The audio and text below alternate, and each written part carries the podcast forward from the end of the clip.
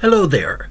My name is Father John Harrison. I am Rector Superior of St. John Newman Residence at Stella Maris in Timonium, Maryland. In today's Gospel passage, we see Jesus paying the temple tax. The tax authorities came to Peter and asked him if his master paid his taxes. There was little doubt that the question was asked with malicious intent, and that the hope was that Jesus would refuse to pay. For if he refused, the Orthodox would have a ground of accusation against him. Peter's immediate answer was that Jesus did pay.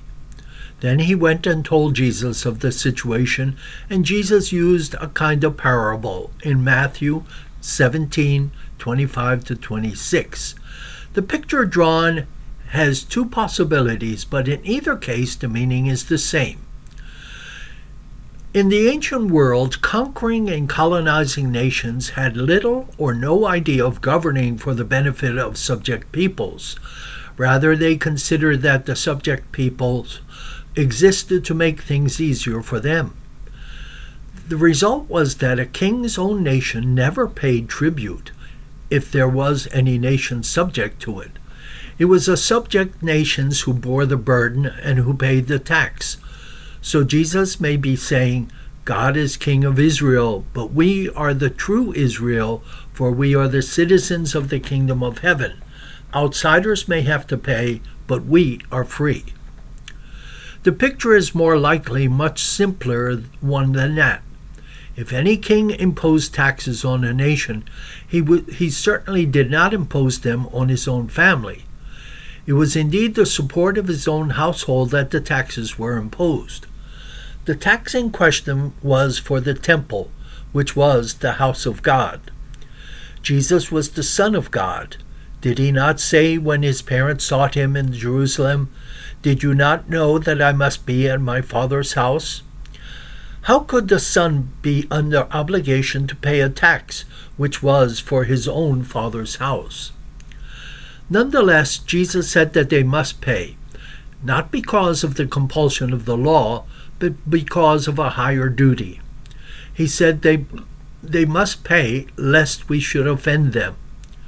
The New Testament always used the verb to offend, skandalizein, uh, uh, skandalizein and the noun offense, scandalon, in a special way. The verb never means to insult or annoy or injure the pride of. It always means to put a stumbling block in someone's way, to cause someone to trip and to fall. Therefore, Jesus is saying we must pay so as not to set a bad example to others. We must not only do our duty, we must go beyond duty in order that we may show others what they ought to do. Jesus would allow himself nothing which might make someone else think less of the ordinary obligation of life.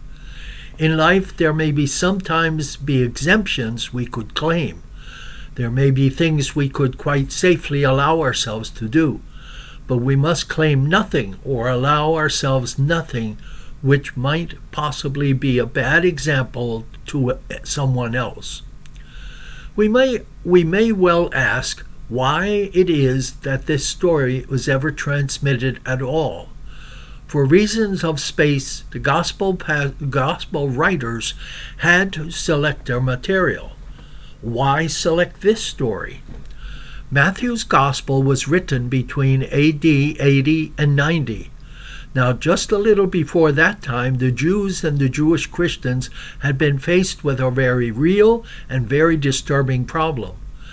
We saw that every male Jew over 20 had to pay the temple tax, but the temple was totally destroyed in AD 70, never to be rebuilt.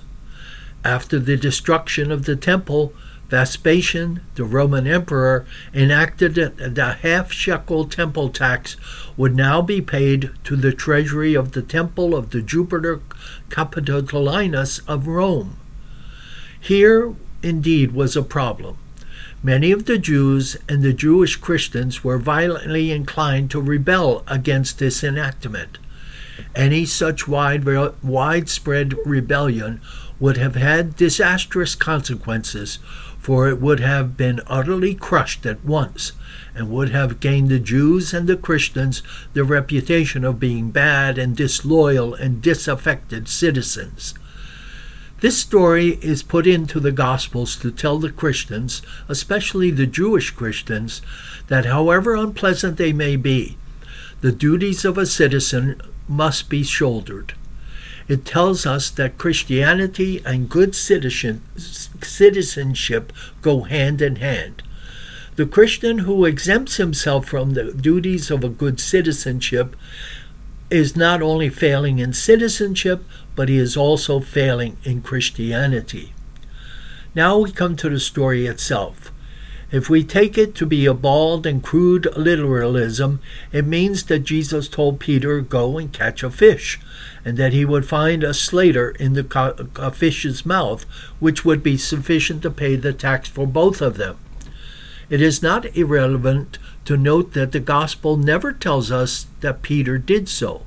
The story ends with Jesus saying, before we begin to examine the story, we must remember that all Oriental people love to say a thing in the most dramatic and vivid way possible, and that they love to say a thing with a flash or a smile.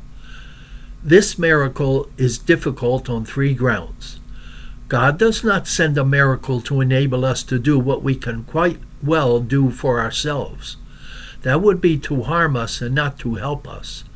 However poor the disciples were, they did not need a miracle to enable them to earn two half shekels. It was not beyond human power to earn such a sum.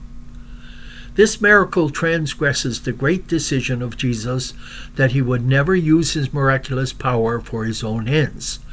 He could have to- turned stones into bread to satisfy his own hunger, but he refused. He could have used his power to enhance his own prestige as a wonder worker, but again he refused. In the wilderness, Jesus decided once and for all that he would not and could not selfishly use his power. If this story is taken with a crude literalism, it does show Jesus using his divine power to satisfy his own personal needs, and that is what Jesus would never do. If this miracle is taken literally, it is in a sense in which it is even immoral. Life would become chaotic if a man could pay his debts by finding coins in fish's mouth. Life was never meant to be arranged in such a way that men could meet their obligations in such a lazy and effortless way. The gods, said one of the great Greeks, have ordained that sweat should be the price of all things. That is just tr- as true for the Christian thinker as it was for the Greek. If all this is so, what are we to say? Are we to say that this was a mere legendary story, mere ma- imaginative fiction with no truth behind it at all? Far from it. Beyond a doubt, something happens. Let us remember again the Jew, Jewish love of dramatic vividness. Undoubtedly, what happened was this Jesus said to Peter, Yes, Peter, you're right. We too must pay our just and lawful debts. Well, you know how to do it. Back you go to the fishing for a day. You'll find plenty of money in the fish's mouth to pay your dues. A day at the fishing would be uh, soon produce all we need. Jesus was saying, Back to your job, Peter. That's the way to pay your debts. So the typist will find a new coat in the keys of his, her typewriter. The motor mechanic will find food for himself and his wife and family in the cylinders of a motor car. The teacher will find money to pay his way on the blackboard and in the chalk. The clerk will find enough support to support himself and his dear ones in the ledger and the account sheets. When Jesus said this, he said it that with a swift smile of his and with his gift of dramatic language. He was not telling Peter literally to go get coins in fish's mouth. He was telling them in his day's work he would get what he needed to pay his way. That's our message for today. May God bless you and have a great day.